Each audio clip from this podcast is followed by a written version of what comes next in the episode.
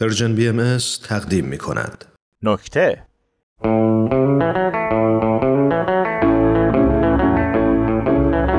سه تا گزینه جلوی من بود. یه خانم دو تا آقا. البته کسی اینا رو انتخاب نکرده بود. خودم دستچینشون کرده بودم. اولی یه خانم خیلی قد بلند بود که با کفشای خیلی پاشنه بلندش وسعت دیدش از همه ما بهتر بود. کت شلوار مشکی پوشیده بود و یقه بلند و بزرگ پیرهن سفید و تمیزش افتاده بود روی کتش و یه کیف بزرگ و که هم دست بگیری و هم روی دوشت بندازی دست گرفته بود. موهاش از پشت بسته بود و هی به ساعتش نگاه می‌کرد. دومی یه آقا بود که لباس ورزشی پوشیده بود و ساعت Garmin ش خودنمایی می‌کرد. آروم و قرار نداشت. مدام می‌خواست بدوه بره بالای کوهی تپه چیزی بعدش بدوه بیاد بره زمین چمن فوتبال بعدش بدوه بره باشگاه پرستینه بزنه و بعدش بدوه بره خونه پروتئین بخوره و بعدش بدوه بره بخوابه و خواب ببینه که داره میدوه. سومی مقدار زیادی چربی و کلسترول بود که یه سر کوچولو و دو تا دست و پا داشت. پوست صورتش سفید و صاف و قرمز بوده با تلاش و پشتکار فراوون به تازگی داشت طبقه سوم قبقبش رو افتتاح می‌کرد. تخصصش توی مسابقات غذاخوری بود. می‌رفت توی چالش های رستورانا و مسابقاتشون شرکت می‌کرد و با همه این وجنات طبیعتا برنده می‌شد. این سه نفر بهترین الگوهای زندگی من بودن. مدتها زیر نظر داشتمشون و با خودم می‌گفتم اگر قرار باشه افسار زندگیمو بدم دست کسی چرا ندم دست اینا؟ هم موفقن هم پشت کار دارن و هم دنیا رو روی کتف چپشون میچرخونم دیگه تصمیممو گرفته بودم. تصمیمی درست که ریشه در خانواده داشت. پدر من در بچگیمون خلاقیتی به خرج داده بوده و تایید مادر در لیست آموزش‌های غیر مستقیمشون قرار گرفته بود. اونم این بود که اگر توی ماشین هستی و مسیر گم کردی یه ماشین دیگر رو نشون کن و دنبالش برو. بالاخره نجات پیدا می‌کنی. حالا کاری به این ندارم که گاهی این تیر به سنگ می‌خورد. مثلا یه بار که راهو گم کرده بودیم توی ترافیک شدیدی گیر کردیم. بابا یه ماشین رو نشون کرد و رفتیم دنبالش. ماشین پیچید توی کوچه و ما هم پیچیدیم. بقیه ماشینام که دیدن یه مسیر برای حرکت باز شده دنبال ما اومدن. ماشین نشون شده به خوبی مسیر بلد بوده از کوچه و پس کوچه مینداخت و می‌رفت جلو. بابا با افتخار می‌گفت ببین چقدر آدم دنبال مان اولی ما بودیم که این ماشین رو نشون کردیم. ماشین جلوی از این کوچه به اون کوچه پیچید چپ راست چپ راست دست آخر راننده پیچید توی کوچه بنبست ماشین پارک کرد پیاده شد و کلید انداخت و رفت توی خونش. ما موندیم و کوچه بنبست و یه صف طویل از ماشینای اتوبان و داد و فریاد که آقا برو عقب بسته است. هرچند این شیوه ضریب خطا داره ولی بالاخره آدم از هچله که توش گرفتار شده بیرون میاد. البته بدون در نظر گرفتن هچلای بعدی. زندگی دیگه پر از هچل.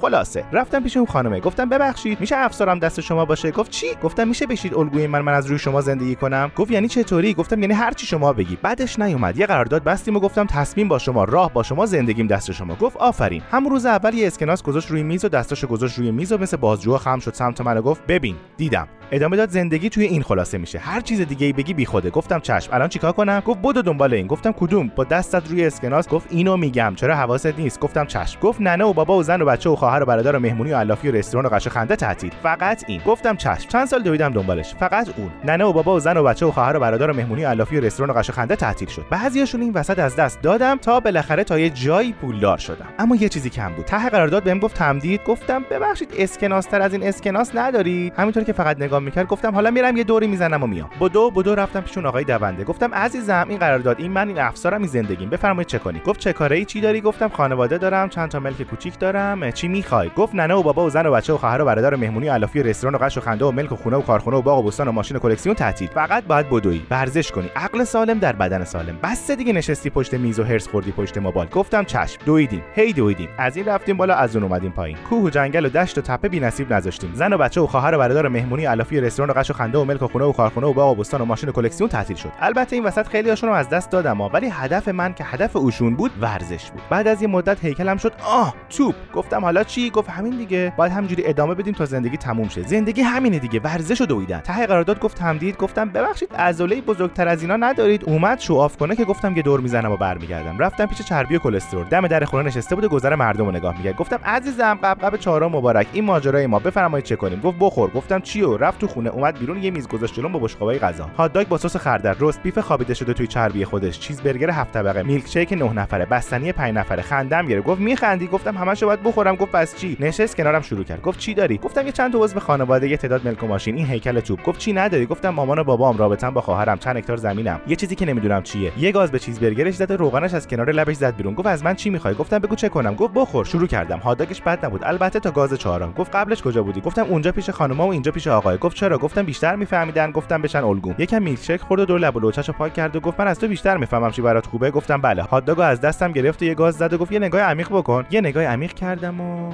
چیزی نگفتم. گفت بابایی تو هم قدیما دنبال ماشین بقیه میافتاد تا راهش پیدا کنه. ذوق کردم. گفتم از کجا می‌دونی؟ گفت تابلوه. میزو که تمیز کرد بلند شد. گفتم کجا؟ گفت اینجا خونمونه. کلید انداخت و رفت تو. من موندم و یه کوچه بنبست و مسیری که آقا برو عقب بسته است توش معنی نداشت.